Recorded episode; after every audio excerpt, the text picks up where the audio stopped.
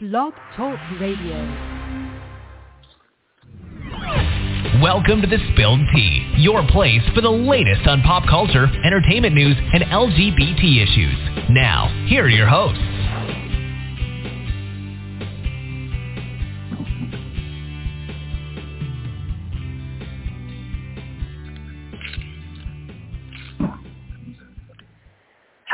Everyone. Welcome to another edition of The Spilled Tea. I am one of your hosts, Emmy Morgan, and I am just waiting for my co-host to join, and then we can get started on some topics. And uh, there's going to be a lot to talk about today.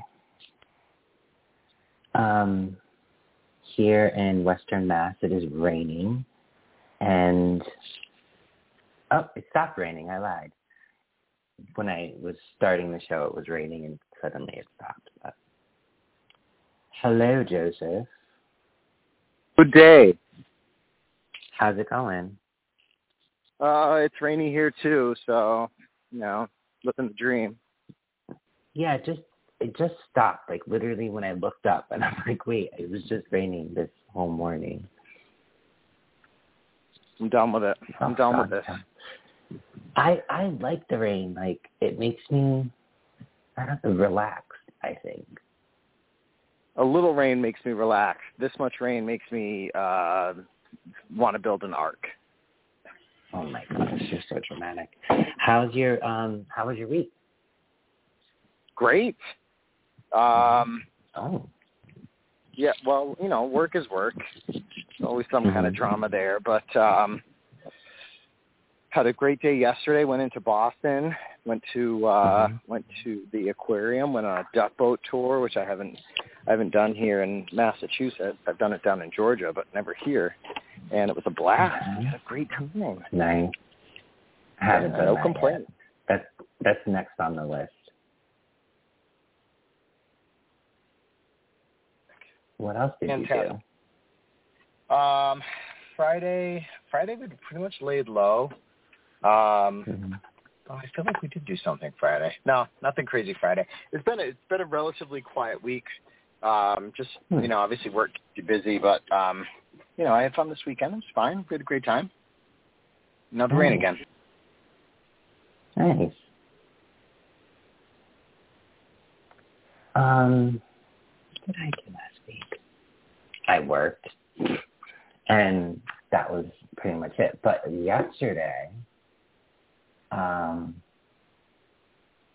I got to go to a drive-in movie as an adult, and I hadn't done that as an adult ever. I remember doing it as a kid, but it was so cool to be there, and we watched Black Widow. Yeah. And it's so funny because my take on Black Widow was exactly my nephew's take on it. And he said the exact same thing as me, like, uh, what's the point of this movie? It was quite funny. Um, but yeah, the whole experience was fun. And I actually managed to, this is the funniest thing. So this guy walks by and I'm staring at him and he's staring at me. And he goes, Emily? And I'm like, oh, he was my neighbor growing up. Like my next door neighbor. And he's like, oh my God, I, I almost didn't recognize you. Thank God for Facebook. Because, you know, obviously I've changed since he last saw me. But yeah, it was, it was really cool being there. Um, I don't know. I had fun. Except I, I was disappointed with the food because my vision was having a hot dog and cheeseburger and fries. And the hot dog was decent. The fries were good, and the cheeseburger tastes like a sausage. So, Mm. and I hate sausage, like McDonald's sausage. I'm like, Ew. yeah, it was kind of gross. But I have to say though, this is the weirdest thing to to com- to compliment them on. I went to the bathroom, and the bathroom was like walking into like a Hollywood trailer. It had like wood panel floors. It, it was just like I was like, where am I right now? It was so funny. And then I came out and I'm like, oh my god, Jamie, you have to go to the bathroom. She's like, what are you talking about? And then she she had to go, obviously. And she was raving about the bathrooms too. It was quite funny. But yeah, that's what I did Sometimes, yesterday. yeah. Yeah, the bathroom told And you didn't like Black Widow. it just what was the point of that? Like I don't want to do any spoilers. I just didn't understand why the movie was made. If we weren't going to get any like tidbit as to like oh maybe she can come back or what I, I get telling her backstory but even her backstory was kind of muddled and i'm just like what is going on? I just i didn't get it. I did not get it See, and this is I'm the sorry. problem with the kind of I don't want to say I don't want to say revisionist storytelling because it's not revisionist.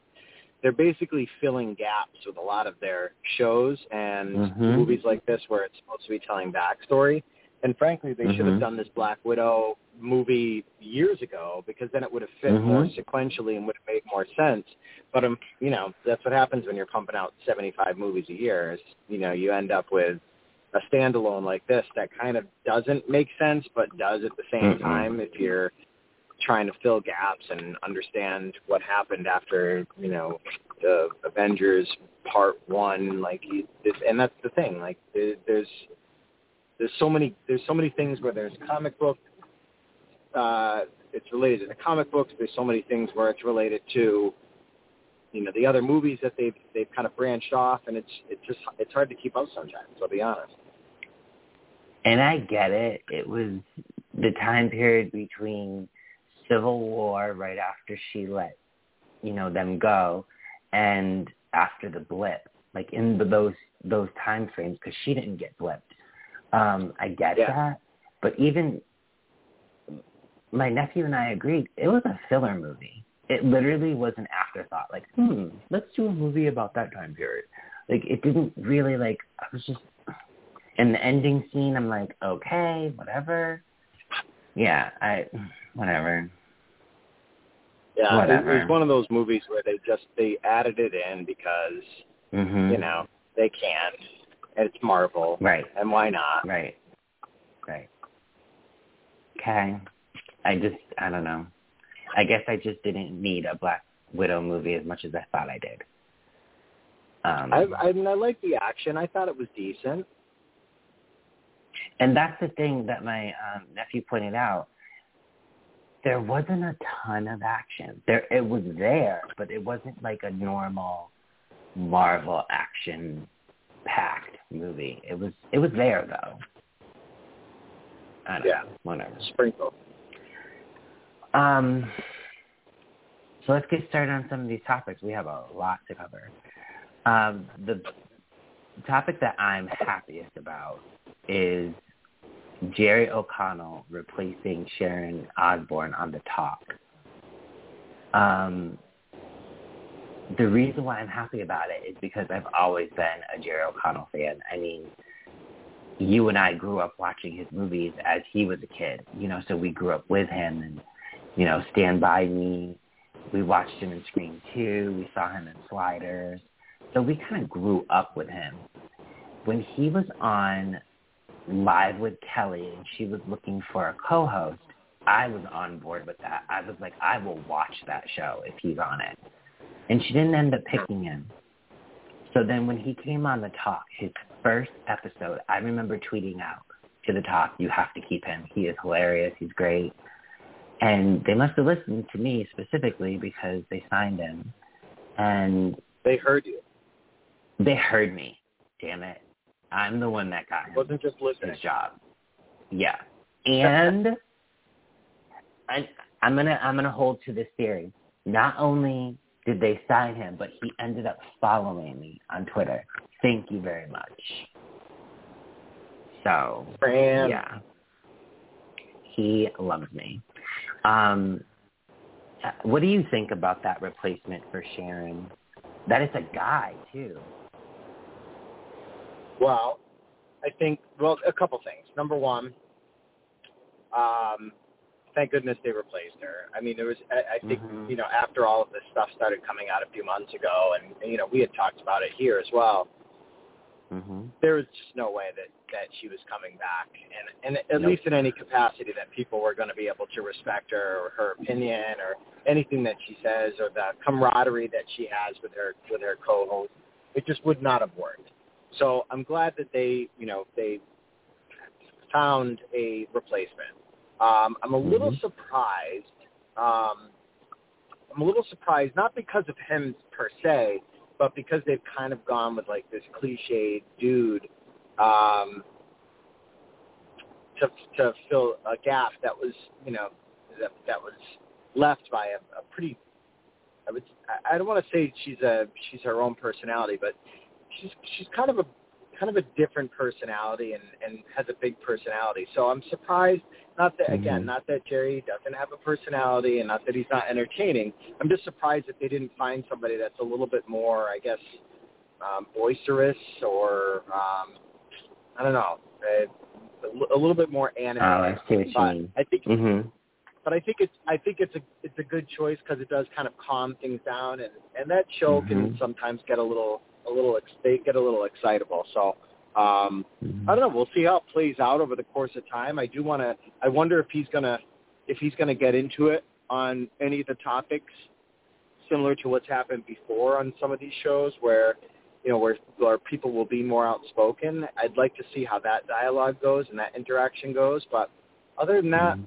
you know, it's not a to me it's not a bad choice. I think it's a safe choice, which doesn't surprise me Mhm. after Sharon Osbourne. So Mhm. we'll see how it pans out. I think it's a safe choice as well, and I he has not agreed with them on some level. I would say that they are probably going to work it out like me and you. Like they can disagree on topics, but they're not going to scream and yell like with Sharon, which I can appreciate. And on air, his first day, he gave all the women flowers, and I was just like, "Holy crap! Like that's so sweet." Like I don't know. I just I can appreciate having um him on there because first of all, I have to disagree with you. He is overly animated. Sometimes it's like, all right, can we talk about something serious? Don't get in a speedo. Let's just talk about something serious. He's kind of kooky and crazy. Um but that's kind of what they need. I do feel like if Carrie Ann leaves, that they should get another guy. I'm just not sure. Um, I like Victor Cruz because he is more serious. He is straight laced. He will disagree with them, and he will like um, say, you know, mm, I I just don't agree. I'm sorry, but I don't know. It's between him and this other guy who I cannot pronounce his name. The sportscaster guy. Do you know who I'm talking about? Oh, what is his name? Oh, I can't remember his name. Um, he used to be a football player, but he's guest starred on there a couple times. But yeah, I'm loving Jerry on it for real. Much needed break from the drama. Yeah. Um, And I don't mean like the zany stuff. Like the zany stuff, I can. yeah, You know, I I feel like that's almost like, here's your part, buddy. This is what you're going to Mhm. play. Hmm So okay, cool. I'm talking about, uh, I guess, someone who's a little bit more outspoken about certain things. And I'm not Mhm. saying he's not going to disagree, but I think that's one of the things that Sharon brought to the table is that she was very, she was very unabashed about her feelings about things. And I, you know, I can appreciate Mhm. that kind of passion. The problem is obviously when it goes into a darker place, it ends up being less productive to the conversation and more harmful. Um, so I don't know. We'll see. Well, like I said, we'll see how I mix it up. I liked Sharon on the show up until she said what she said. Had she not said that to Sheryl, I would have been okay with her staying on the show. But after she said that, I was like, Ugh. I don't think she's a racist, obviously. But the way she attacked Sheryl, I, don't care if you feel attacked or not. You're an adult. Don't attack your friend. Like I just, I did that didn't feel right. And then like hearing the other allegations, it's just, I don't know, whatever. Um, So you don't you don't think Sheryl was a race uh, was a racist? I do not, I mean, uh, and I don't. Sharon. I know who you meant. Um, I do not. I don't know why. Um, I think that sometimes, like with her saying, well, I don't think Meghan's black because she doesn't look it. I think that, oh gosh, I don't know how to explain it. We grew up with people like that in Agawam, and although I didn't think that they were racist, I thought that they had moments of ignorance. And I think Sharon's more ignorant than she is racist because I don't think she'd ever say the N-word. But I certainly don't agree with her saying Meghan isn't black because you're not going to tell somebody that they're, as a white person, you cannot tell somebody that they're black or not as a person in general, you know, outside of that human being. If that human being says, I'm a space alien, then you fucking address that person as a space alien. If they say they're black, that's how you address them. Um, especially if the person is of mixed race and they consider themselves that way. Who are you to tell them? So I think it's more she's ignorant more than she's racist, but that's just my take on it. Do you feel she was racist? Yeah. Oh, you did. Oh, okay. Yeah. So I I would argue that there are various levels of racism. There's the overt, mm-hmm. blatant, in your face, calling someone the N word, telling them that they ain't worth mm-hmm. shit, that they're not valuable because of the color of their skin. There's the other mm-hmm. kind, which I think kind of falls a little bit further back towards, you're right, towards a scale of maybe ignorance, but still belies part of the problem, which is I don't Mm-hmm. value mm-hmm. what your perspective is or what your um, perception is of who you are or what you think or what you say because of the color mm-hmm. of your Mm-hmm. skin. And I think there, I think there's a problem because both devalue the person and devalue the, the um, you know, the, the perspective of that individual but I think mm-hmm. they they are just variants of a theme, almost you know almost similar to a lot of the other things that we talk about, where we're, everything's kind of on the spectrum of you know how bad could it be, and there's like the people burning the cross on your front lawn are clearly like at one end, and then there's the people mm-hmm. that make these types of comments where they assume that they're harmless, or they know that they're not harmless, but they just think they're going to get away with it.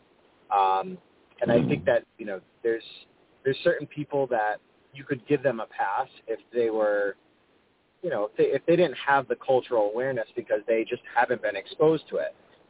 But if you're going to tell me that Sharon Osbourne hasn't been around and hasn't been around the world enough to understand where that some of these cultural issues come from and how they play out in certain situations, uh, I got to disagree. She's not. This isn't her first rodeo. Yeah, I mean, I understand that. I just feel like there are some people when you educate them, suddenly they, they understand. And I feel like she just needs to be educated. And I do get the fact that you're saying, you know, she's in her 60s. She's been around black people. She should know better. But just because she's been around black people doesn't mean that she's been educated. You know, um, I don't know. I, st- I still feel like there's some growth there. I would I would have had a I conversation mean, with her. I, I certainly I certainly would welcome the opportunity to have that mm. conversation. Mm. But I mm. think at 70, I think I'm I I find it hard to believe that she hasn't had that conversation or someone out there somewhere or she hasn't mm. seen or heard or watched a, a TV show or like how do you not know especially in this day and yeah. age you're living in the in the in the wake of you know the the the post you know Trayvon Martin, George Floyd, like all of mm-hmm. these scenarios that have happened that have brought these issues to the forefront, and social media has made it impossible to not know or be aware. So I think the ignorant claim for someone that is that exposed to the world and that much of a public persona who probably has a publicist and probably has a you know a, a manager and probably has all these people like don't step on this grenade, don't step on this landmine, don't don't do this, don't wade into these waters. I mean, I find it hard to believe that someone in that position wouldn't have the moxie to be able to handle it, but it's entirely possible. I certainly will uh, leave room for that as as an option. Do you also wonder, because I wonder too, kind of like how Jerry fills the role of a goof, do you think maybe Sharon's role is to push the boundaries no matter what she personally feels? Do you wonder if maybe that could be it too? So that's that. I guess that's always the problem when you talk about these these Mm. shows that are supposed to be reality shows or talk shows. You know, how Mhm. much in, in in terms of pre-production, in terms of of you know the the the walkthroughs that they're going through before the show starts. How many how much are they really prepping and planning for you know those explosive arguments and that explosive dialogue that could be more c- seen as more contentious.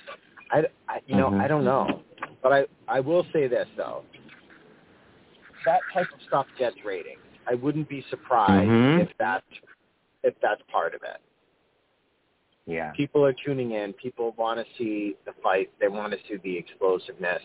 And if they don't want to see that, then they want to see something zany, crazy, wild, haha, I want to laugh, I want to, you know, like it's, it's just part of, that's part of show business in general. Mhm.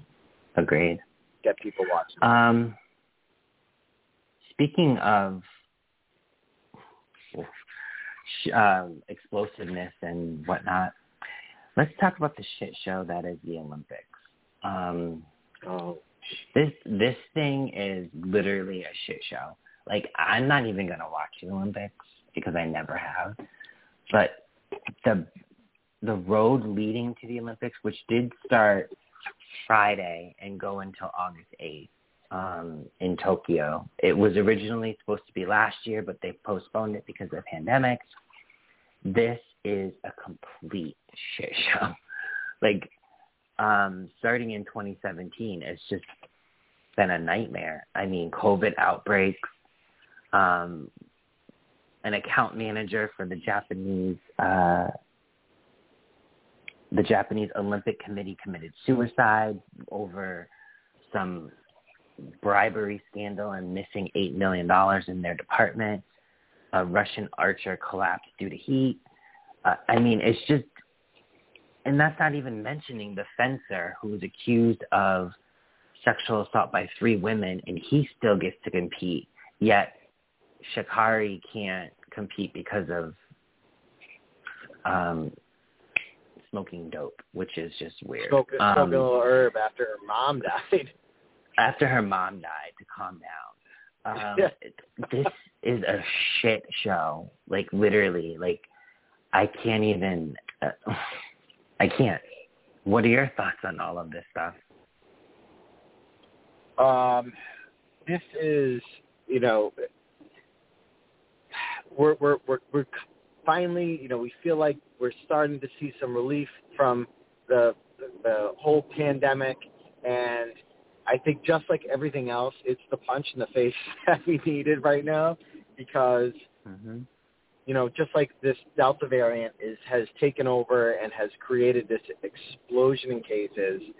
Um, it you know the the Tokyo Olympics has given us some insight into just how unprepared and how how far we still have to go and how we are not back to normal. I mean, just everything that's happening in the in the Olympics is is is thrown off because number one, this wasn't when it was supposed to happen. Number 2 uh, the way that they have to go through these protocols to supposedly keep people protected is, uh, you know, is is it's not doing it because there are still cases that are happening there, and it's affecting, you know, the outcomes of events. And then you've got all these other weird bylines and all these other weird storylines that are happening. Um, be- just because I think you know the world is not prepared yet. We're not there, and we're still dealing with the repercussions of of COVID and, and understanding how that's going to impact things for years to come. But uh, it's, to me, it's just it's it's it's like watching an ant farm um, that had gotten shaken up, and now they're like trying to Mhm. get the ant farm back to where it was, and you're like, what is what the hell is happening in there? Um, you know it, the the U.S. basketball team just lost to France. It, it's I don't even know what's happening right now. Mhm. It's a mess. It is literally The women's a mess. the, the women's soccer team lost. The women's soccer team hasn't lost in like a like a billion years, and they lost. They got blown out. It's just so weird to see some of this stuff the way it's playing out, both uh, you know on the fields or you know on the on the track or whatever it is, and you know in the uh, you know in the the, the storylines that are happening. It's, it's crazy. I just, yeah. It's almost like, um, not that you have, but Young and the Restless a couple years ago was going through drama. I mean, so more drama behind the scenes than on screen. And people were logging into Twitter daily just to see what new drama what Young and the Restless was going to have. And it, it's the same thing with the Olympics. The drama is so much greater behind the scenes than it is like during these games. And and then the games are like sad, like the US losing when in categories they already always win in. That's sad. That's depressing. So it's like uh, maybe they should have postponed it another year. I don't know. This this is Yeah. sad. This is sad. And it, it obviously it it's you feel bad for Tokyo because the in terms of the Olympics, in terms of Japan, um, and the economic impact of not having an Olympics, let alone having to you know the the postponing it for a year, it sucks. I mean, I I, Mm. I understand why that can be you know that can be a boon to uh, you know to any con- you know country in their their effort to try to to keep this thing going, but at the same time, you gotta you gotta you gotta look and see what's happening here. Yeah. Um. We'll get them next. Yeah, we'll get them next time. I still probably won't watch, but maybe, There you go. maybe. Um, another thing that happened last week, which is crazy, uh, Hollywood is leaving California. Not the actual town, but I mean Netflix and Universal Studios, two huge entities in entertainment. They built some studios in New Mexico because of their 35% tax incentive. And I'm sorry, but that's huge. But I, I feel most bad for Julia Roberts. I know we're always talking about that poor woman every single time some news comes up, you know, whether it's whether it's um Harriet Tubman or whatnot, we are always talking about poor Julia Roberts. But Julia Roberts moved to New Mexico when she got married to escape Hollywood. And now Hollywood is right outside her back door. And I just kind of feel bad for some of the other stars like Bo Derek and all these other people who find sanctuary in New Mexico. And now all the Hollywood places are, uh, businesses are coming there. Um, I did read something where someone was like, "Yeah, it's it's great and fun now, but once the political leanings change, they'll be back in California." And I didn't think about that at first. I was just focused on the 35% tax incentive they have. What are your thoughts on Hollywood defecting to New Mexico? Well, I think just like any other state that has taken advantage of favorable tax codes in whatever capacity they can. I mean, if you if you look at how manufacturing left New England years and years and years ago, and then tech left you know the Boston Boston area to some degree to go to California, like states are are always trying to appeal to whatever industry to try to capitalize, make some money, and get some, you know, get boost some revenue there. Um, Mm-hmm. this is no different. The one thing I will say is Hollywood's not going anywhere in the long term. Mm. Um, it's it's similar to the fact that a lot of these movies have started to go towards, you know, to Boston, for example, and Massachusetts as, an, as an option of filming. Right. Um, they use Vancouver as a as a as a like Hollywood, Canada. They use Mhm. you know all of Australia or New Zealand as Hollywood, you know South Pacific. So there's there's all of these other places that Hollywood takes advantage of as great filming locations. Um, studios will move there or, or open up spots there so that they can get the tax, the, the favorable tax status. But at the end of the day, it's a shell game. You know, they're they're not going Mm. anywhere, and these major studios are not moving from what is the mecca of movie production and TV production. It just won't happen. Not anytime in the near future, unless California falls off the face of the earth like they expect it to with the big earthquake. But that's neither here nor there. Why do you think California is so ideal for them instead of these other places? Like, why is that such a mecca? You think? So uh, my sneaking suspicion is that when you know, first of all, when Hollywood, you know, was was in its infant stages, and they were, you know, they were they were looking at this area of the country that had, um, you know, gone through the gold rush. They they had, you know, Los Angeles had become kind of this this burgeoning, you know, city in in uh, shining city in on the West Coast, and uh, if I were to pick a place where you have access to all kinds of filming locations, you've got deserts, you've got forests, you've got mountains, you've got oceans, you've got so you've got all of these locations that are built in within a very very short uh, radius of LA, right? And if Mhm. you have that opportunity to be able to utilize those different locations to film all different sorts of movies, it's really a great place to kind of build from. And that's part of the reason why if you look at, you know, like a place like Australia or New Zealand, it's the same concept. They have all these Mm. fantastic locations that they can utilize. So why not? And and New Mexico, frankly, is is very similar. They've got mountainous areas, Mm. they've got deserts, they've got you know cities, they've got so there are places where you can utilize those for for locations, um, and that you know that's something that's invaluable. You don't have to spend all that money on on CGI. And New England has four seasons, so depending on when you're shooting, you can take advantage of that. Yeah, Yeah. yeah, it's, just, it's Okay. the same advantage that that New York had when you know if you want to mm-hmm. film a big city, New York is great for that, but you're Yeah. also limited. You're limited in what else you can do there because aside from having a massive metropolitan sprawl, you really don't have much else. You can go out to Long Island. Mm. You can, you know, there's there's other stuff there. You can go north into the, you know, into the Adirondacks or into the Appalachians, but you know, you're not really as as centrally located to kind of the diversity that you see in California. In California's landscape, um, you know, they have so many nat- national parks alone in that area.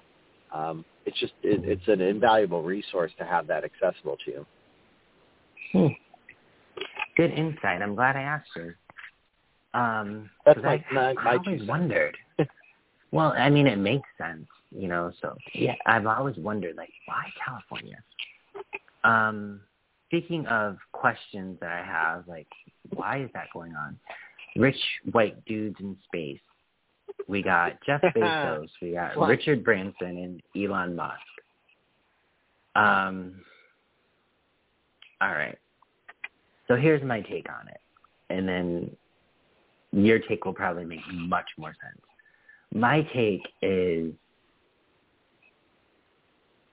Jeff and Richard are fulfilling childhood fantasies. They have the money to do so. Although I will say, I think it's more of a PR stunt, but I don't care because I'm here for it. Jeff is bringing Wally Funk, who is 82 years old, with him into space. And who Wally Funk is, she's a woman who, at the age of 21 back in the 60s, passed all the NASA testing and whatnot. She was denied because she's a woman. She could have gone to space back then, but she was denied. So I think Jeff's PR people were like, hey, here's an opportunity for you. And he's taking her with him. Um, I'm okay with that. But Elon has said on the record, you know, hey, I'm just trying to do this for deeper explanation, explore, exploration of the solar system and stuff. Neither one of these three men are scientists. I feel like they are doing it to say we are doing it. Had they said, I'm sending my best scientists up there from my company that I started, they're going to explore. They're going to do, like, they go through this training or whatnot. I just don't agree with these three men going up trying to make a stamp when they really don't have to. But what is your take on it? Wow. First of all, can we just talk about the flying penis? The Austin Powers scene? Yeah. Yeah. Uh, right when I Jeff, saw the Jeff flying Bezos, rocket. Yeah. Yeah, Mhm. Jeff Jeff Bezos could not have have have taken uh, a more phallic uh, approach to building a rocket Mhm. than what he did. That was absolutely hysterical. Um, I absolutely agree that it was a PR stunt to um, to bring Phyllis into space. You know the funny thing is when you look at um, you know Jeff Bezos is one of those guys that people are like, man, we hate this dude, you know, and then you you, you kind of you, you figure he's probably got to try to build up his uh, his stock a little bit, not his stock in, Mm. in Amazon. His cool but, uh, cred. Mhm. yeah, his cool cred. And so this is like an opportunity to be like not this just like not not just the rich guy who's just, you know, playing out his childhood fantasies. So I, I think it's um I think it's one of those things where yeah, it's it's clearly a PR stunt, but I understand why he's doing it. Mhm. Um, I'm kind of on the fence in in in two different ways. In one way, I'm like, man, oh man, like the amount of money that it costs to get Mhm. people into space, and these two, and they couldn't have like coordinated it together, so they both went up at the same time. Like that's how that's how Mhm. ridiculous these two are. Is that they both have to go up separately and spend exorbitant amounts of money, millions and billions of dollars, to get into space. Right. And I think like that when you talk about just how rich these two guys are and throw Elon Musk into the conversation, it's like, dear Lord, that money could be put to so many better uses. Um, Mhm. the other side of it, though, is that when you're talking about getting people into space and exploration and the excitement that it generates, um, I saw I saw an article or I saw some some blurb, maybe it was on Twitter or something, where uh, this this young woman was talking about going to college and she wants to go to space, and and it's kind of it it shows the other side of it, which is that if it Mm. spurs on greater exploration and greater scientific advancement and the effort to continue to, you know, to to to get people involved in a conversation and show interest in a, in a subject that's kind of, like America's kind of fallen by the wayside when it comes to a Mm. lot of, and I shouldn't say completely, but we have fallen in our world standing in terms of what our capabilities are scientifically. And that's one of the things that Elon Musk has constantly been trying to, you know, promote is that, you know, we've got a lot of smart people here. Let's let's Mhm. take advantage of that and instead of just trying to you know to make money um let's let's try to use it for the betterment of humanity um Right.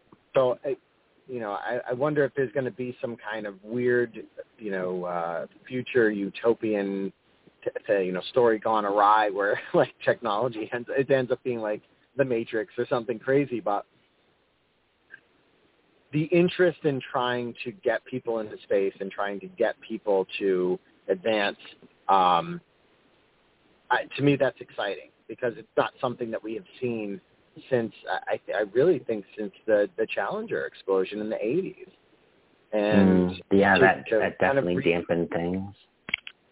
yeah, and they basically shut down the Mhm. space program for all intents and purposes shortly after that Mhm. because there was just a lot of risk and what more was there to do? Keep landing on the moon? Mhm. You know, they've sent Mhm. they've sent unmanned exploration to Mars, and that's cool. And they've got you know these these satellites and these these ships that are going and orbiting you know planets like Jupiter and sending back this phenomenal um, you know footage of of Jupiter and its moons and things like that. But at the end of the day, you know we're we had kind of I don't want to say we had stopped, but we had we had we had slowed down to the point where um, you know, I can see why these people who had childhood dreams and who now have so much money that they don't know what else to do with it are interested mm-hmm. in getting out there and trying to, you know, trying to explore, trying to fulfill those dreams, but also to spark the interest again. Yeah, but are these the the pe- the right people to do it? Like they don't know. They're being trained on what to do. There are other people that are way more qualified that that could go up and do the research and and do all the things that these guys are wasting their time on. But I will say this. They those guys, those three men that I mentioned, yes, they're doing this to fulfill their childhood dream, whatever, blah blah blah. They are charitable people. They have done other things down here. It's just I don't know. We should we really shouldn't be telling people at the end of the day, we really shouldn't be telling people how to spend their money, but it just feels a little bit fanboyish to be a billionaire and spending billions just to go into space just for bragging rights. You know, Neil Armstrong did yeah. it for research. He didn't do it to be cool. You know what I mean? And hip. So I don't know. That's just my take on it. Well, and I th- and I think that's part of the the equation is, you know, mm-hmm. are these people, uh, you know, Jeff Bezos, who is literally taken over the entire universe with Amazon, and mm-hmm. Richard Branson, who who has had similar you know success with Virgin and um, has been talking about going to space for years um, because mm-hmm. of uh, you know the the opportunity to add a commercial element to it. Um, you know, do do we fault these people for being so successful and making so much money that they are able to do these things and fund these these things where perhaps the U.S. government has has stopped and the U.S. government has lapsed. And that was actually one of the things that the U.S. government has had proposed when they were starting to talk about, you know, hey, we're not going to be sending manned missions anymore. We're not going to be sending people into space anymore because we feel that at this point there's no benefit for the government to continue to do it and private enterprises are probably more inclined and more you know have the capability and have the desire to continue to do it for other purposes, that why not hand the torch to them and allow them to continue to advance it? And if there's some value that we can get from it, then great, and feed us that information. But at the same time, it's you know that's that's part of the, the, the conversation. There was an intent to try to to get people to to move it to the private sector, and and now you have that opportunity really coming to fruition. Hmm. Hmm. I just I feel bad for all the people that have gone to school for this and they're just watching these billionaires do it. It just I, I feel bad. I really do. So Yeah, yeah. And it is it, anyway. it is you know, it's it's sad that you see you know, a couple a couple of rich white dudes getting into mm-hmm. you know, getting into space before all these other people that have worked their butts off to do it. But mm-hmm. this might also pave the way for some of those people to, you know, to go into, uh, you know, go into space in a different capacity. And because they're prepared, maybe they're the ones who are leading some of these commercial endeavors. So you never know. I mean, that's always what ends up happening with, with government, um, with a lot of government employees. They end up working in, in, you know, for the private sector doing, doing stuff that has carryover. Sometimes it's for bad reasons, like when you see these, uh, you know, black ops types of people that, uh, you know, that end up working for these uh, these these companies that are doing all kinds of shady missions, um, which is maybe it's a necessarily evil, maybe it's not, but then there's the other positive effects of things like, you know, here's uh, you know here's here's an opportunity to continue to advance uh, science and technology in this country and, and around the world and collaborate around the world with other uh, with other companies and other countries. And another thing that kind of probably digs that knife into people's gut is Jeff Bezos is bringing his hot brother, like Mark. Like Mark, Mark, Mark is hot and everything, but he's not a scientist either. And it's just like that would be like me. Um, I don't know, like forming some sort of company and then just adding all the people that I I care about on simply because I can. And it's just like there are qualified people that should be doing those jobs and I'm just going to do it because I can. I don't know. It just feels kind of wrong, but that's just my take on it. Um, moving towards Palestine, which was something that we talked about before, and we, you actually educated me so well on it. Ben and Jerry's must have been listening because they decided that they are no longer going to sell their product to Palestine territory. And here come the Republicans, all upset over ice cream and calling on a boycott. And it's hilarious to me that these people are calling on a boycott of Ben and Jerry's because these are the same people who said, I don't believe in cancel culture boycotts are part of cancel culture. Like I don't know how how else to explain that to them. Um, quite funny, quite funny, and I just kind of like shake my head at it. They believe in cancel culture when it's when it suits their narrative.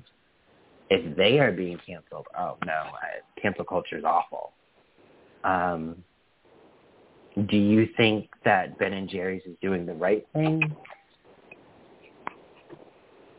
Well, it's you know I th- I think any company that's trying to be socially conscious has mm. every right to figure out how they want to do that. You know, no one right. you know no one's uh no one's boycotting Chick-fil-A because they're closed on Sundays due to their religious beliefs. People are boycotting their homophobia. Chick-fil-A. Well, so that's mm-hmm. People are boycotting Chick-fil-A because they're racist and homophobic. So when they support, you know, when they take the money that they've earned off of their crappy chicken sandwiches and then they Ooh. use it to support initiatives that are anti-LGBTQ community, anti, you know, mm-hmm. uh, voting rights. When they when they use that money to support causes that are and antithetical to what your own personal beliefs are, then yeah, you have a right to boycott that. And same thing with Ben and Jerry's. Ben and Jerry's doesn't have to support, uh, you know, for all intents and purposes, an apartheid regime in Israel. They don't have to do mm-hmm. that. They don't have to support them with their with their dollars. They don't have to support them with their products. They don't have to support them with their advertising. That's their right as a business. And how un-American is it to say that this mm-hmm. business can't operate however they see fit for what if they if they don't want to earn money in a specific place because they feel like it's not ethical to do so, then that's their business. But how un-American is it to then say we're going to boycott an American company mm-hmm. because of their because of their foreign sales, because of what they're doing mm-hmm. outside of this country, and we're going to actually take sides with a foreign country. I don't care what foreign country it is, but we're going to take sides with a foreign country over an American country or an American company because it doesn't align with my political views. And that to me is mm-hmm. absurd. Mm-hmm.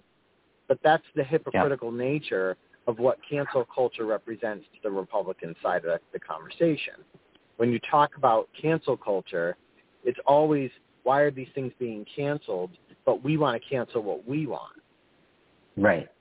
And oftentimes there's no logic or rhyme or reason to it and it certainly doesn't follow this. Like they, these aren't following the same script.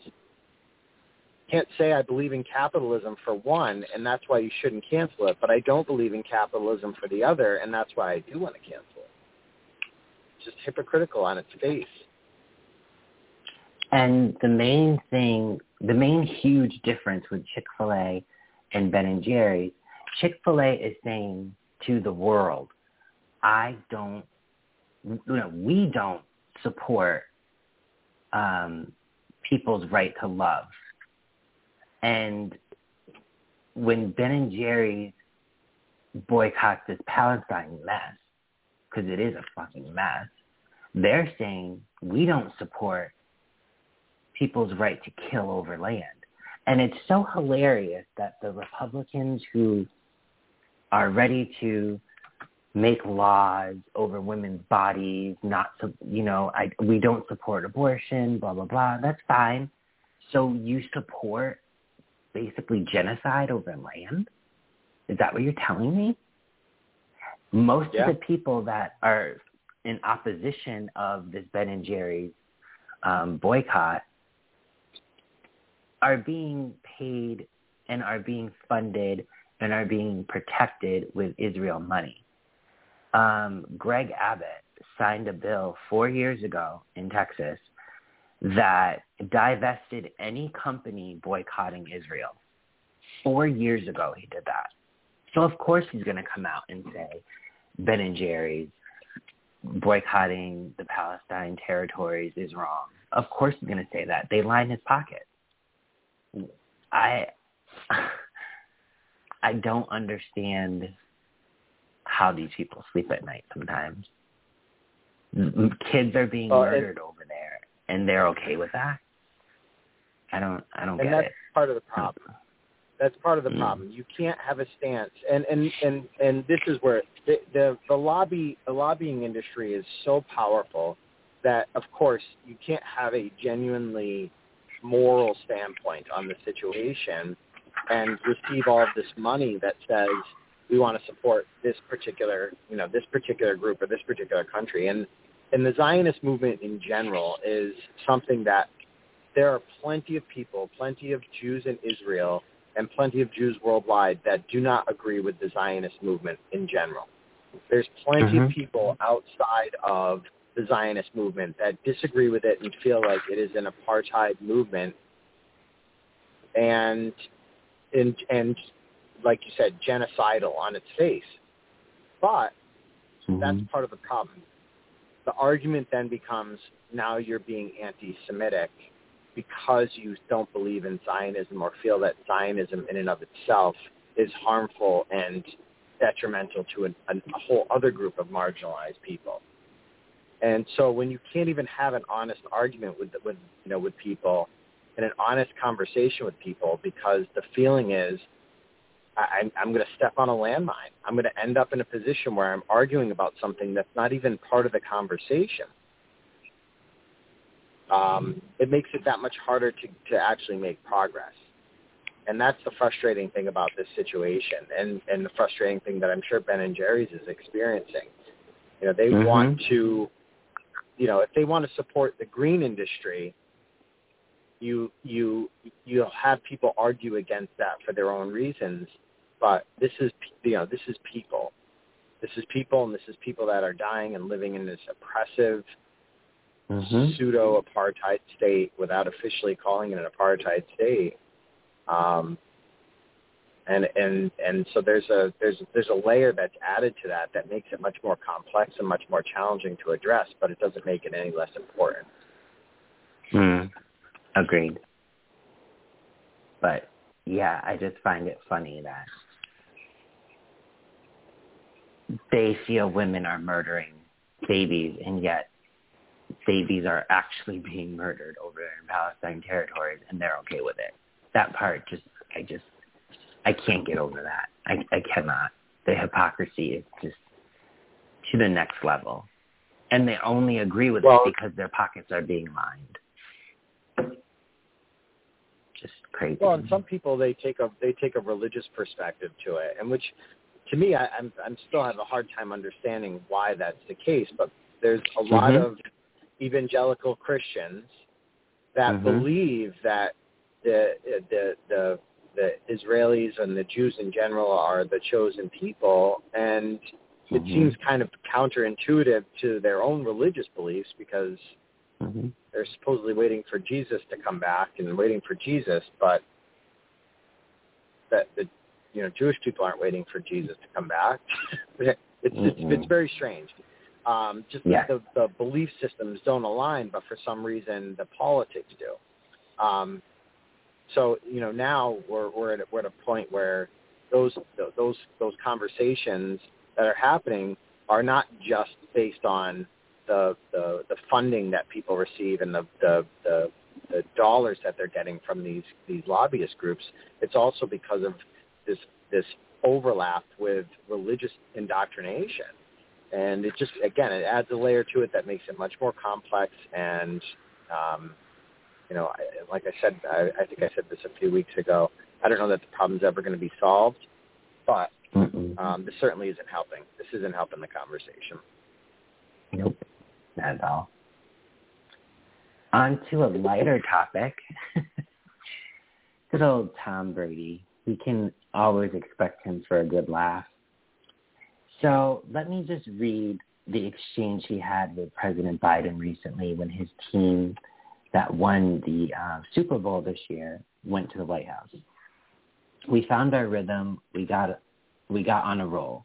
Not a lot of people, you know, think that we could have won. About 40% of people still think we, we won.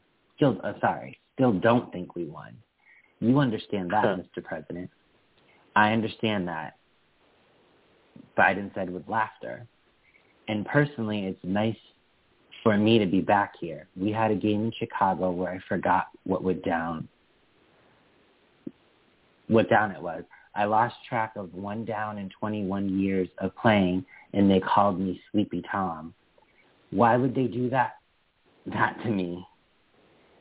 Um, referring to how people call, or how not people, um, President Biden was called Sleepy Joe by Trump. Everyone's up in arms about this exchange. They think Tom is disrespectful. I will be honest with you, and I'm probably going to get shit for it. I think Tom is being hypocritical because right before Trump got elected, it was well known that he and Trump were best friends. So, Mm, I don't know about best friends, but no, okay, maybe not best friends, but they were definitely friends. And so I'm kind of confused. Um, it, I don't know. Like the whole "it's good to be back here." Like I remember when he won during Trump's um tenure, and I don't think he went to the White House. Did he? Did he like not go or something? I can't remember. yeah, yeah. So there's there's an interesting like there's a whole bunch of interesting things in terms of backstory here. Um, 1st of Mhm. all, the the time the time that they won during Trump's presidency, where he didn't go, he said because he didn't want it this to be a political thing and blah blah blah.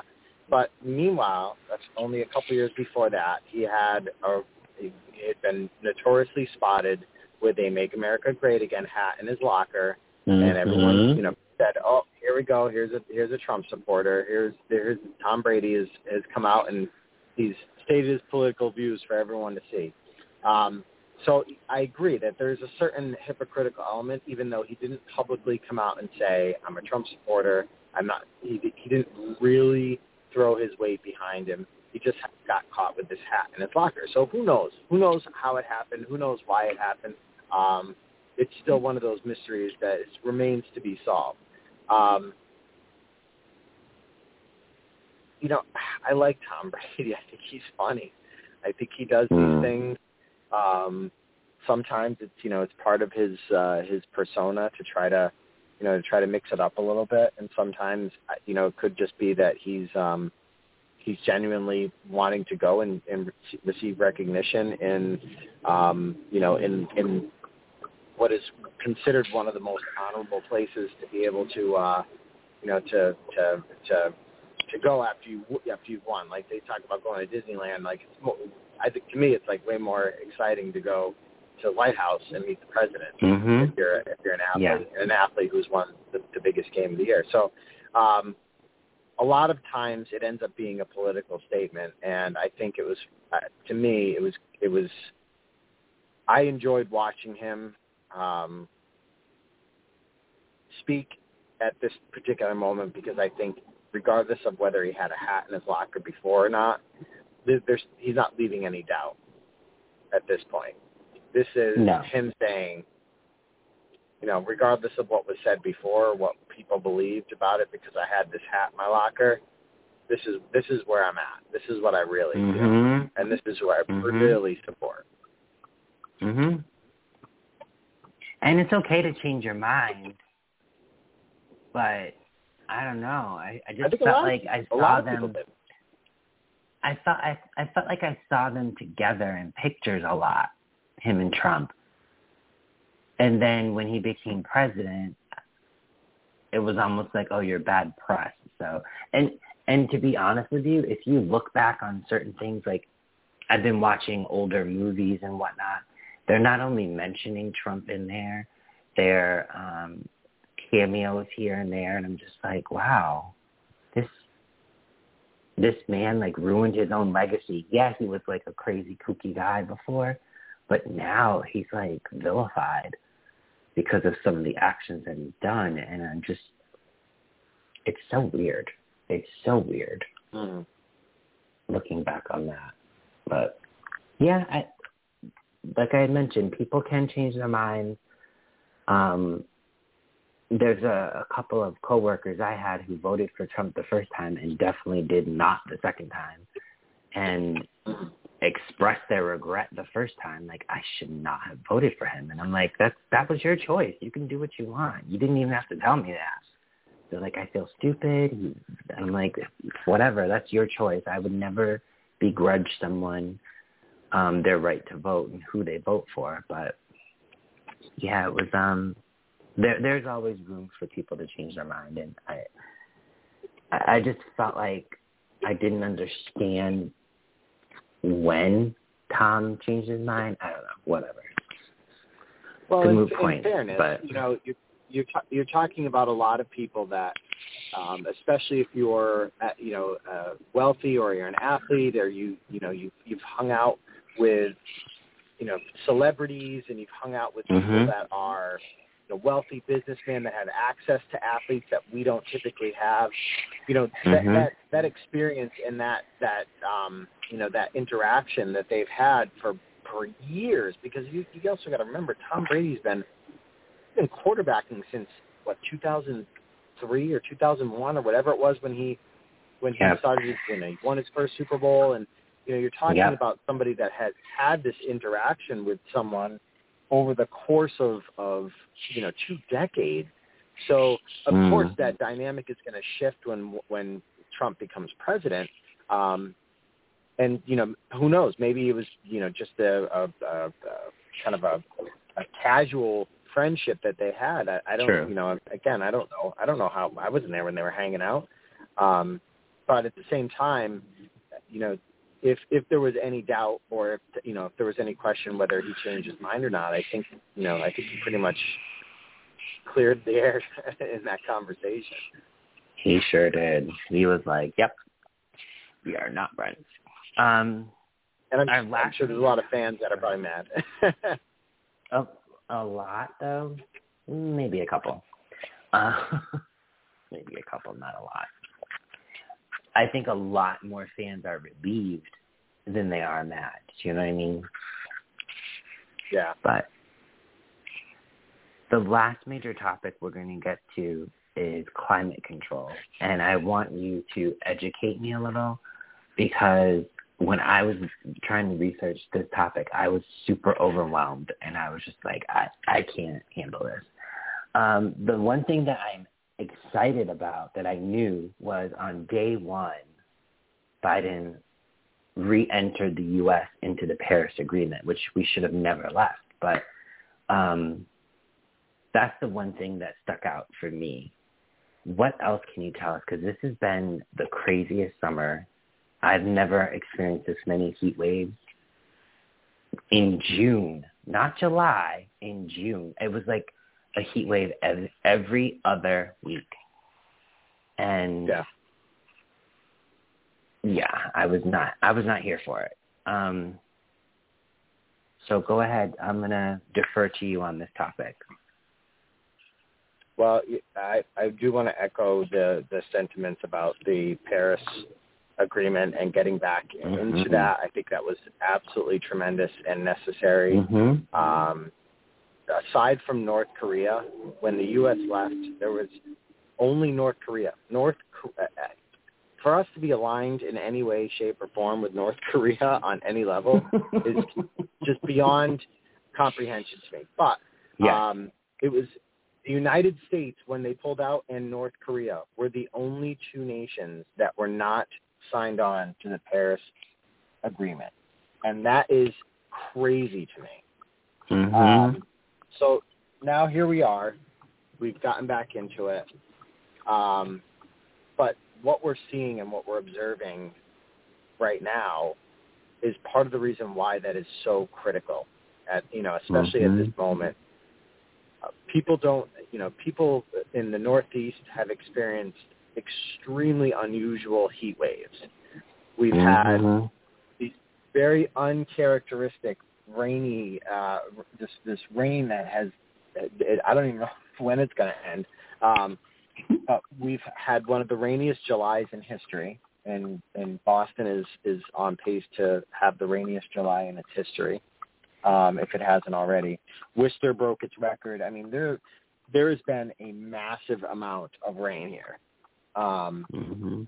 and the ironic thing is that you sprinkle in the rain in the the, the 70 degree temperatures, which are pretty uncharacteristic for for New England summer, with all of the in terms of days on uh, days upon days, you did 90 plus degree heat in June, Mhm. and and and in the Northeast, we're kind of taken aback by it. But you then you look across the country, and the north, the Pacific Northwest experienced its highest temperatures ever. The Pacific, the Southwest of the United States experienced record-breaking temperatures. Um, we're seeing, and you know, of course, there was there was a massive amount of flooding in Europe that were completely uncharacteristic. So there's all these things that are happening that around the world are hopefully going to make people more aware and more sensitive to the fact that these changes in our environment and our planet are accelerating. Hurricane seasons have gotten worse. Um, Mhm. you know, the, the dramatic shifts in, in, in temperature and rainfall and, you know, that, that cause these massive outbreaks in, in, in uh, wildfires. All of these things are contributing to an environment that is, is, is spiraling out of control. And it's, in some ways it's terrifying and in other ways, um, you know, it, it, it should hopefully be eye-opening to some people that have been denying this for so long, and, and they argue that the science doesn't support it, but the numbers don't lie. Um, so, you know, I, I want to continue to see progress. I know that it might be too little too late in some people's eyes, but hopefully we continue to progress in a direction that um, that will allow us to, to at least slow what's been happening to a point where you know that people are are not going to we're not going to see more loss of life, and that's ultimately what it comes down to is this egregious loss of life that um, that can be prevented. It should be Mhm. prevented. That time it was um a hundred here in Massachusetts. It was so hot. There was an advisory to stay indoors. And a couple of people had strokes. A lot of animals were dying. Um and if it was hot up here, you know down south it was hot. Um yeah, that was crazy. I'm I, Well, I can't wait. I hate summer. I hate summer. I will say it. I hate summer and I hate winter. I like spring and fall. Those are my two seasons. Summer and winter can fuck themselves because they are just too extreme for me. For real. They're too extreme. Like I hate being freezing cold, but I also hate being sweltering hot. Um here at my sister's um house and I'm house sitting with my nephew, she has central air, you damn well better believe I have a fan on in my room when I'm sleeping and I'm under two layers of covers. Um, I just hate being. I, I like being right in the middle. I don't. I don't like the whole extreme stuff. So that's just me. Um, yeah, and we're gonna have to get used to it. I know. I know, and I was thinking Not maybe go better. to California, but California when it's hot, wildfires happen. So it's like there's nowhere to go. Yeah, half the, half the West Coast spring is on fire. fall. I just want spring and fall year round. That's all. Um, they are. They're back on fire again. There's massive wildfire. Well, in Oregon, there's massive wildfires. There's wildfires, I Ah. think, in California right now. I mean, it's just everywhere. Poor people. And If I feel remember so bad for those animals. Mhm. Well, if you remember this past week, there was a, a there was a day or two where it was really hazy out. It was almost like it was Mhm. almost like it was foggy, Yep. but that was the smoke from the Oregon wildfire. Oh my gosh, that's crazy. I did not know that. Yeah, it, it, It's I mean, so crazy. think about when the opposite coast is affecting, you know, the the the weather patterns and the things that are happening on the East Coast and our our air quality because of this massive massive wildfire that's happening on the east on the West Coast. It's crazy to think about that. I have been checking my weather app a lot in the past two months. I will say that. And one of those days that you were talking about, it said air quality unhealthy. And I'm like, what the hell does that mean? And now it makes sense. Wow, that's crazy. Yeah, I mean the rain the rain has helped.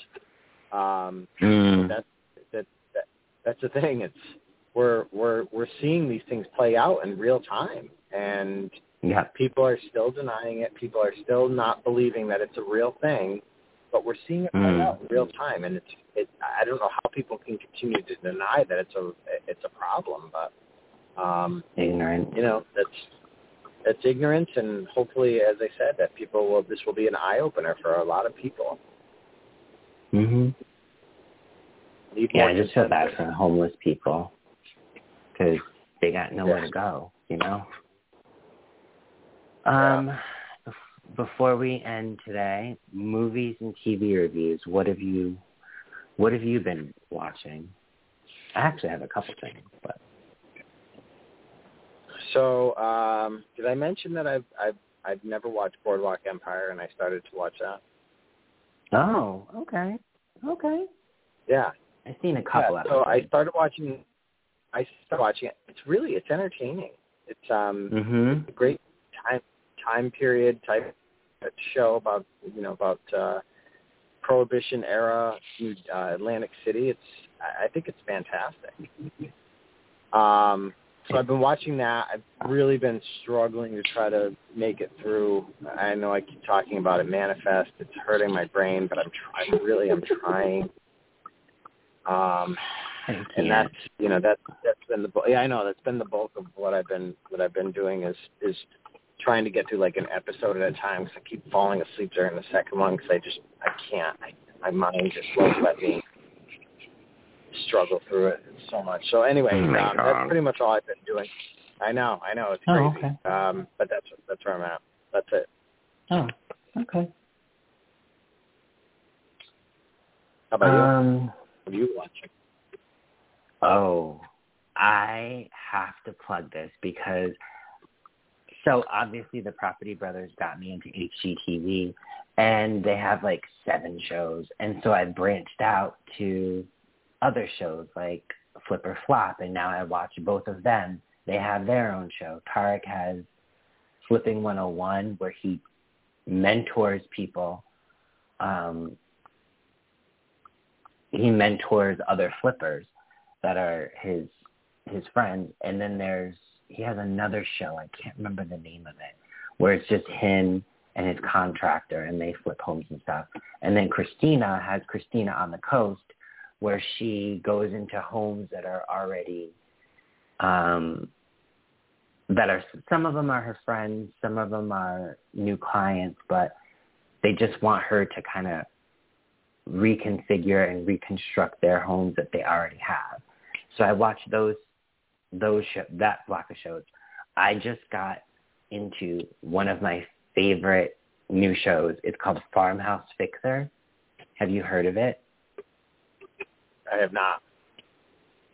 So Jonathan Knight from uh, New Kids on the Block, he's obviously openly gay and married.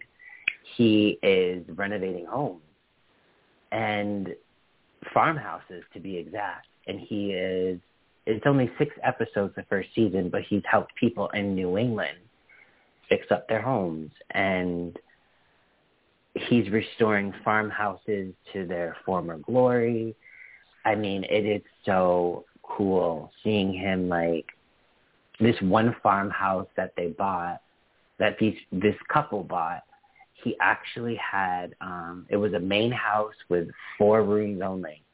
And then they added an addition they added two additions that led to a barn.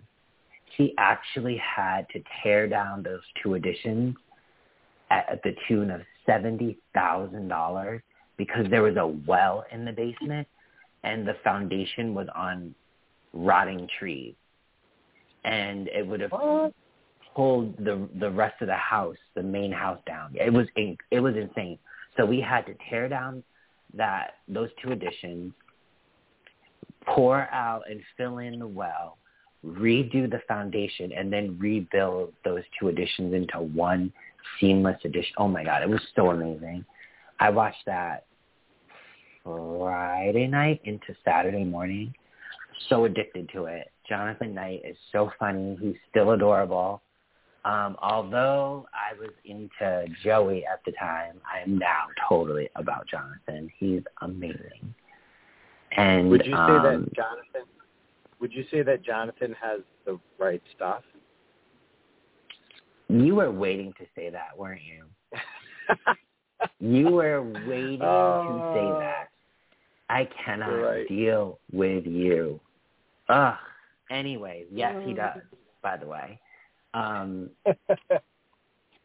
but yeah, he's he he knows what he's doing. Although there was this one episode, oh my God. So these people said that they wanted to take like they wanted color in their kitchen and whatnot. He painted this woman's kitchen. Her cabinets were like a bright blue, and I'm like, ew. It was like I don't even know how to describe it. Not turquoise, but like almost like a teal ocean blue. And I'm like, no, this looks like a Barbie house. It was very strange, but she ended up loving it, so whatever. But um yeah, he's really good at what he does. He really is good. And he has his designer named Christina that helps him. Oh, just I love it. I love it. So so it there's sounds that. like he's. uh It sounds like he's uh fixing these houses step by step. Okay. There's more where that ahead. came Just from. get just get it all out. Just get it all out. Just right now. Go ahead. Go ahead. Or do you want to wait? Were those were those were those cabinets hanging tough?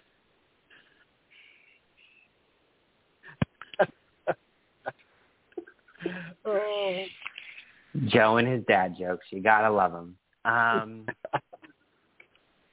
after we got home from the drive-in, my nephew was really wanting to because it was supposed to be a double feature. Um, but number one, we were all being well, except for my nephew though. We were all being bitten by mosquitoes, and they didn't put any like candles around or anything like that. So that was weird. The chair I was sitting in, my chair was so uncomfortable, and after sitting in that chair for an hour and a half, I'm like, oh my god, I don't know if I can do this again. And plus, my sister's pet needed me, so I was like, I think that we should go. and they're like, okay. So we we left after that, and my nephew found the movie The Forever Purge, and we ended up watching that. So good, so good to the point my nephew made up black. Uh, it was a really good movie. If you like the Purge movies, I encourage you to watch it. It was very, very well done. There there were a couple scenes where I'm like, why are you just standing there? And then immediately when I said it, they moved. So it was like a momentary thing. I don't know. I just thought it was well written, well acted. Yeah, it was good. It was really good. Highly recommend. It's on my list. Um, the other major thing I did last week was I watched all of the Saw movies except Spiral, the, the latest one that came out. Um, they were gross. I am not gonna lie to you. They were disgusting. Uh, I actually end up getting past the scene where the woman got put into the the bed of needles in the second one. Oof, I'm still getting chills from that. Um, but no, they were good. And I will say this about the Saw movies. Maybe you saw my post. They all tied in. It's like Marvel.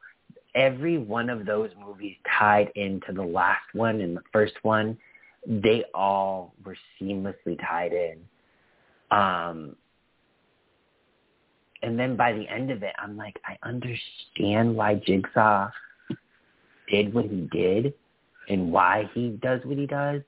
But obviously, I don't agree with it. But I understand why he does, and it kind of made me look at my life and like, geez, my life ain't so bad anymore. I don't want to be kidnapped by Jigsaw. Um, but yeah, I I ended up watching all those, and I faced my fear on that because I was so scared to watch those movies.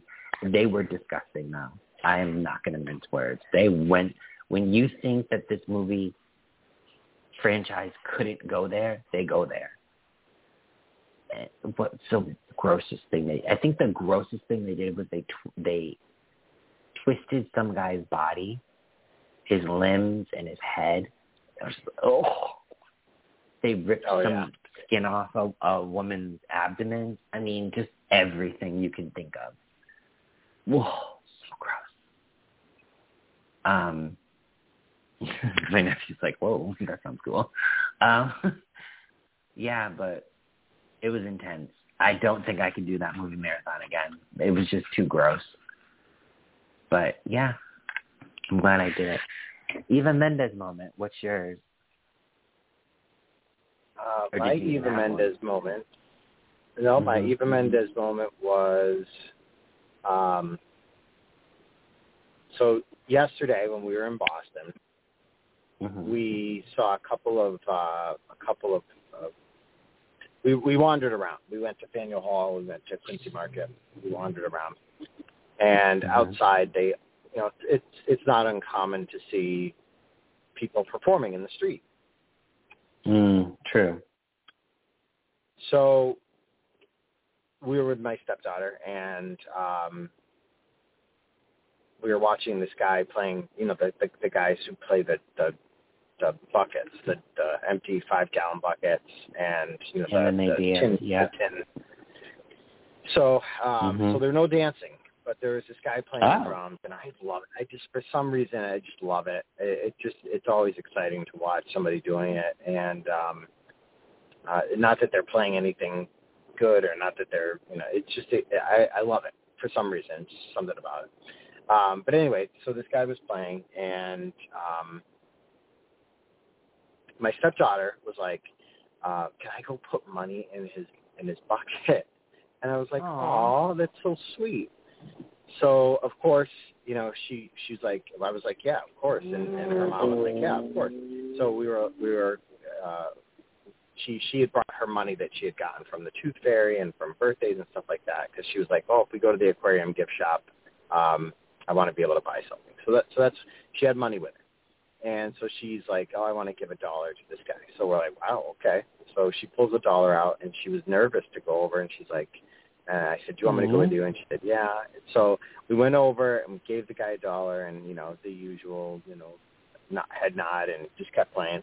Um, and then we were a little bit later on. We saw this girl who was playing violin, and um, she had like this she had like her Instagram stuff on a on a post or her all her social media stuff on a on a, a poster board, and you know, and one of the surprising things, uh, just as a side note, is they they they have Venmo now. What? Street street performers have Venmo. It's amazing, and so people will go over and they'll scan weird. the Venmo, or they'll just and they'll they'll Venmo them a couple bucks. Like it's cool to see that, right? Like that's this is where technology has has brought us to. But anyway, um, so that that's an interesting segue.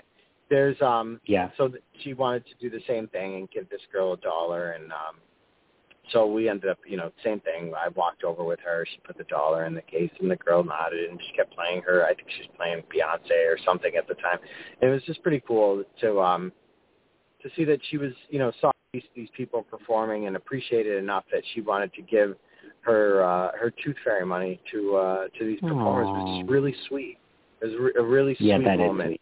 on both occasions Mm. so that's my Eva Mendes moment. It's a little thing. That's a sweet moment. It really is, and I like that. Um, I'm gonna have to say mine was going to the drive-in. Just like the whole experience of going there. I I turned to my sister, and she totally ruined it. I go, oh my god, thank you for taking me to drive-in. She's like, well, I didn't take you. I mean, I'm like, yes, you did. You drove me here. I had to leave my car somewhere else. You drove me here. You took me. Shut up. Just say thank. Just say you're welcome.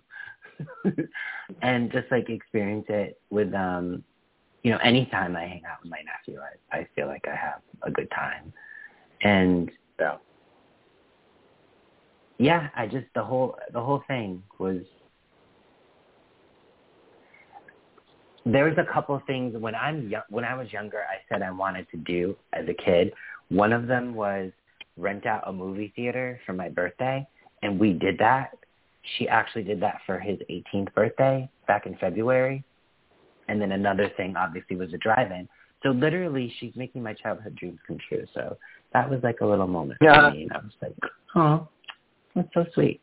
How how uh, Um, how Bezos-esque. Wow. We we really went there. You're quite feisty today. I don't know what's gotten into you, but you're quite feisty. Um, any shout outs you want to give before we sign off for the day? yeah, I want to give a, a shout out to um, Violin Viv with two eyes on the Viv. um, she's she's uh, she was the one of the performers yesterday. yeah, and dealing with she she's dealing with some um some medical issues and Mhm. it was very very cool to see her out there performing and doing something that she clearly enjoyed and I want to give Mhm. a shout out to her uh violin viv with two eyes um nice.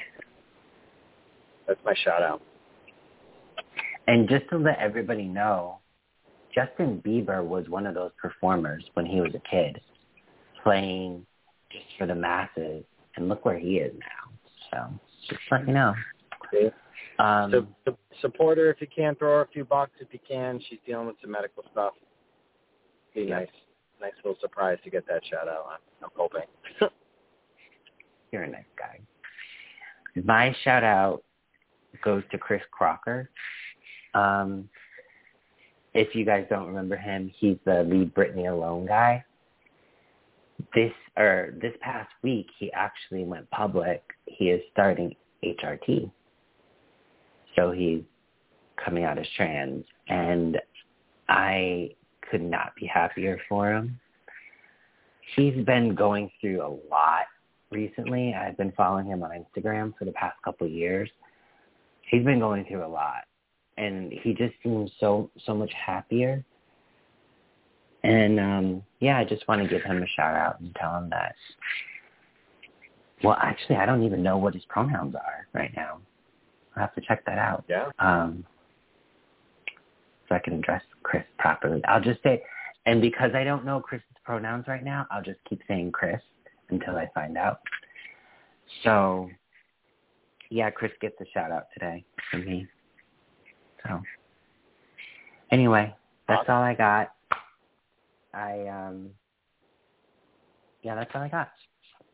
And I am glad we had this talk once again, you are bringing your own brand of funny and snark. Um, before we go, what are your plans for the rest of the day? Um, I have to uh, I have to give my son a call, my obligatory Okay. Sunday call. Oh, nice. Um, and other and other than that, I think uh, my my in-laws are coming by. My my wife's parents are coming by for uh, for dinner, and Mm-hmm. it'll be just a quiet evening. Nothing crazy. Nice. How And of course, you? you're going to answer. Do My, anything fun? you're going to answer my text later too, so that we can get that Oh yeah, taken care of. yeah. Okay, good. And I I did Um, get your email, but didn't get a chance to respond to it. Not my email and my text. I Yeah. just sent you a text. All right. I think I Um, just saw it. I'm gonna be watching Pirates of the Caribbean with my nephew. We're watching all five films, and I'm gonna be house sitting for the rest of the week, and that's it. and then next week I have off, which is amazing. So, yeah, I've got um got nothing going on. I wouldn't say nothing. Um, Five, five, five movies is not nothing. True. I mean, the thing about my nephew and I that I love is he loves movies as much as I do. So we'll probably bang those out in the day, and then who knows what the rest of the week we're gonna watch. We have basically the same taste in movies. Um,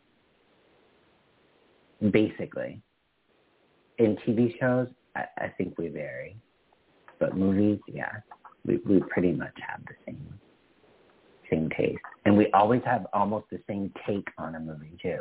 It's quite funny. Yeah. He's my he's my little buddy. I love him. And he's laughing because he's like two feet away from me and I'm talking about him. Yeah. He's not here. yeah. So that's all I got. Thank you all for listening.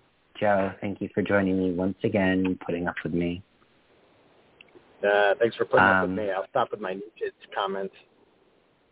Okay, thank you for saying that because I was hoping that you would say that. Just kidding. Just kidding. All right, everyone. Thanks for listening, and we will talk to you next week. Have a great weekend. Bye, everyone. Still thirsty for more tea? Follow us on Facebook, Twitter, and Instagram at The Spilled Tea PC. Thank you for listening to this episode of The Spilled Tea.